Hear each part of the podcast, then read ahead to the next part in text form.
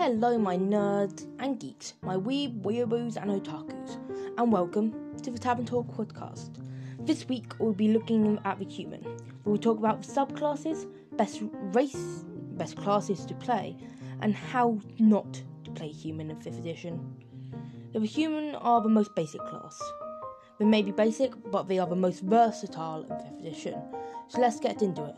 There are 2 human subclasses and 5 extra from Eberron. Of course, it goes without saying, Eberron is an optional rule, and please check with your subclass list that your DM says is okay before playing it. They'll be later on in the video, and they're actually really good subclasses, especially for spellcasters, but check with your DM and make sure he or she or they are right with it. The first subclass is a standard human.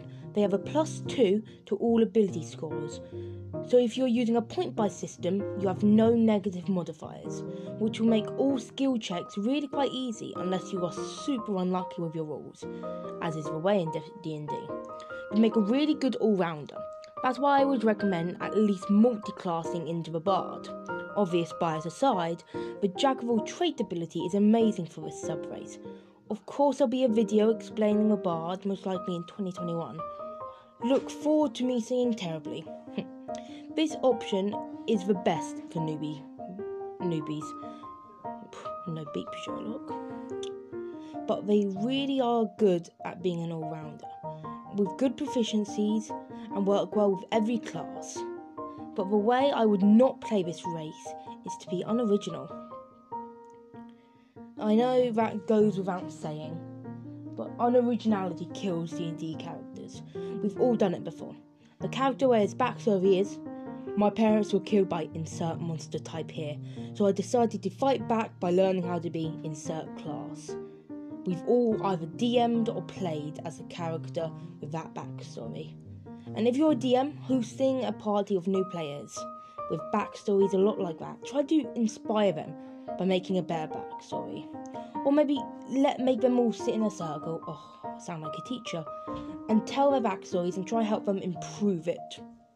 Also, it goes without mentioning, never make the backstory for them, because it kills creative juices. And it makes you less inspired to play the character, even if it is a truly terrible backstory. Also, backstories don't need to be great at the beginning. Just make sure they're fleshed out, because as a DM myself, I love to incorporate backstories into the main story. The next important human subrace is my personal favourite. Variant humans can add 1 to 2 ability scores of a player's choice, and you may be wondering, compared to the prior one, why the hell would you do that? But you get something called a feat. It's not the things at your end of the legs. Don't worry, that'd be weird. You don't gain an extra foot. That's called being a redneck. It's a feature where you get, instead of an ability score, improvement. So if you're playing as a rogue, but your elven friend is a barbarian and they're faster than you, maybe you should take the mobile feat and add a 10 to your movement speed and never provoke an opportunity attack, which is pretty perfect for a rogue. Or maybe you're a paladin and you're kicking butt left, right and centre, but you need something new. You need the sentinel feat, which one of my paladins currently take, and it works really, really well with it. Okay, now we're moving on to the Eberron subclasses. These are all called Human Mark Off. The marks are named Finding, Handling, Making, Passage and Sentinel.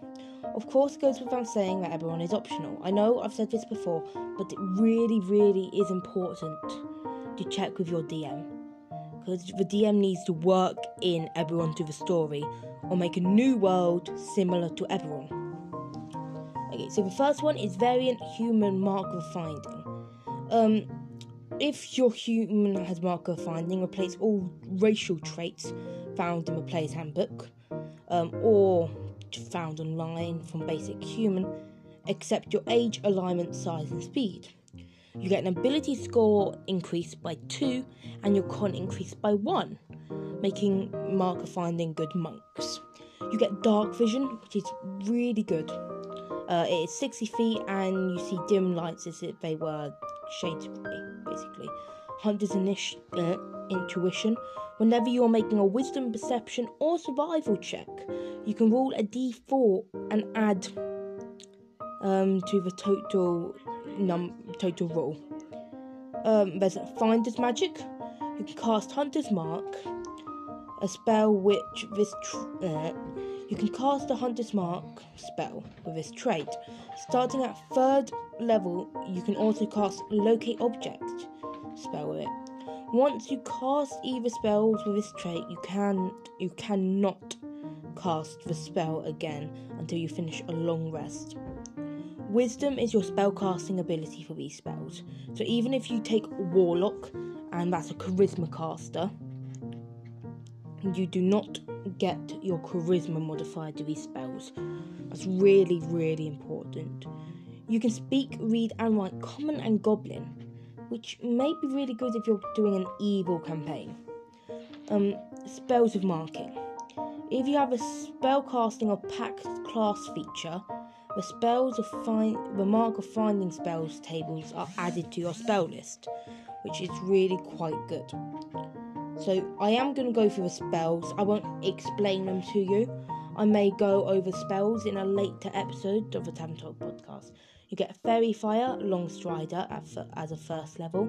2nd level, Locate Animals or Plants, Locate Object. 3rd level, Clairvoyance, Speak with Plants. 4th level, Divination, Locate Creatures. And 5th level, Communicate with Nature. So that's it for the mark of finding.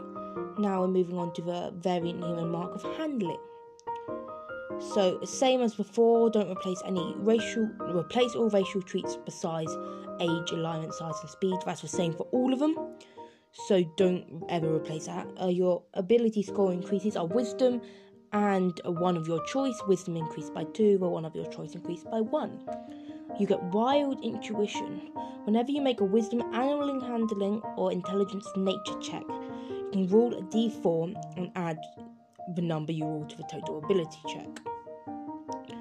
So these make really good druids, because the spells they get is you can cast Animal Friends and Speak with Animals, just even if you're not a spellcaster, requiring no material components.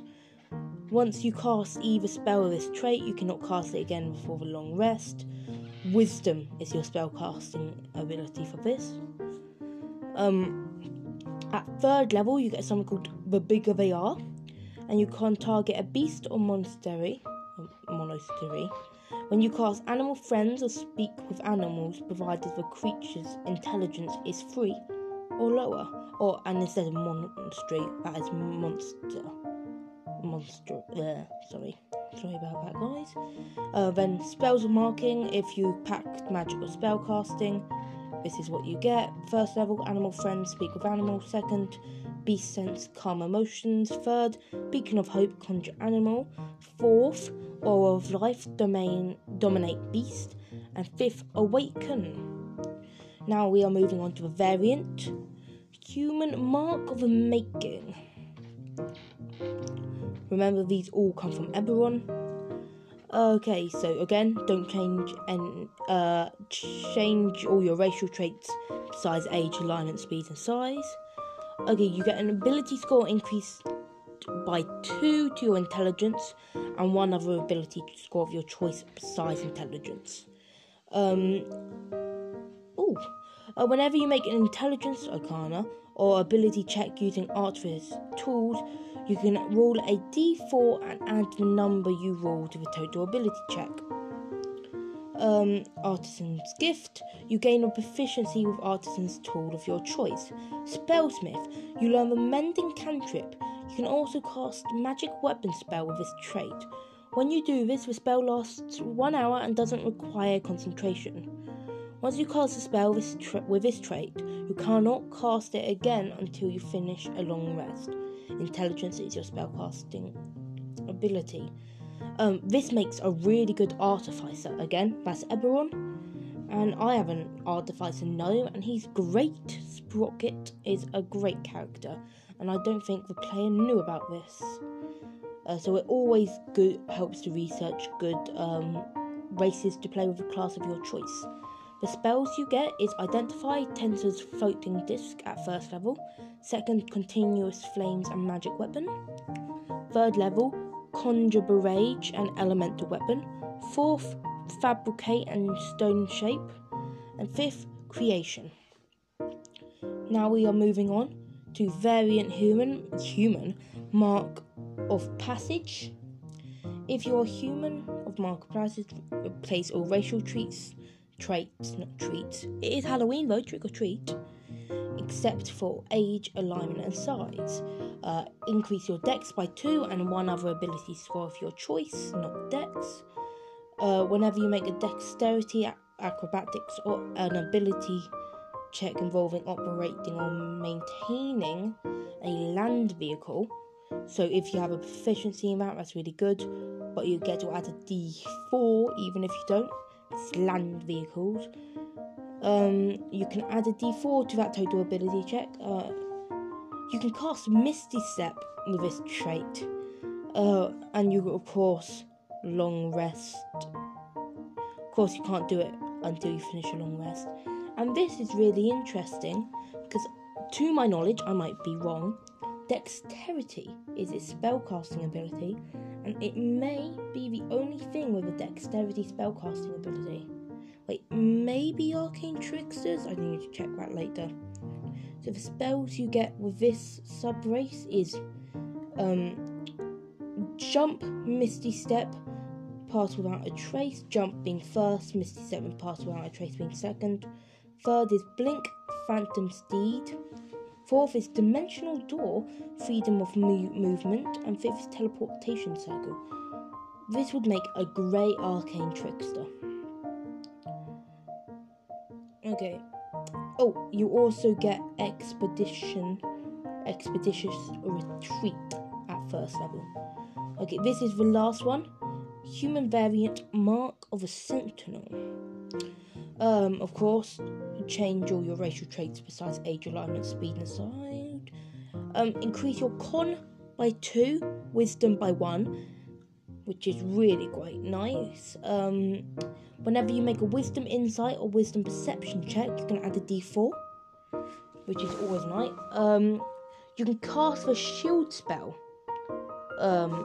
and if you to do it again you need to take a long rest. Wisdom is your spellcasting ability. Once a creature you can see within 5 feet of you is hit with an attack roll, you can use your reaction to swap places with the creature and you are hit by the attack instead. Once you use this trait, you cannot do it again until you finish a long rest. That is really good if you have an extremely high AC, like a barbarian, or a HP, also like a barbarian.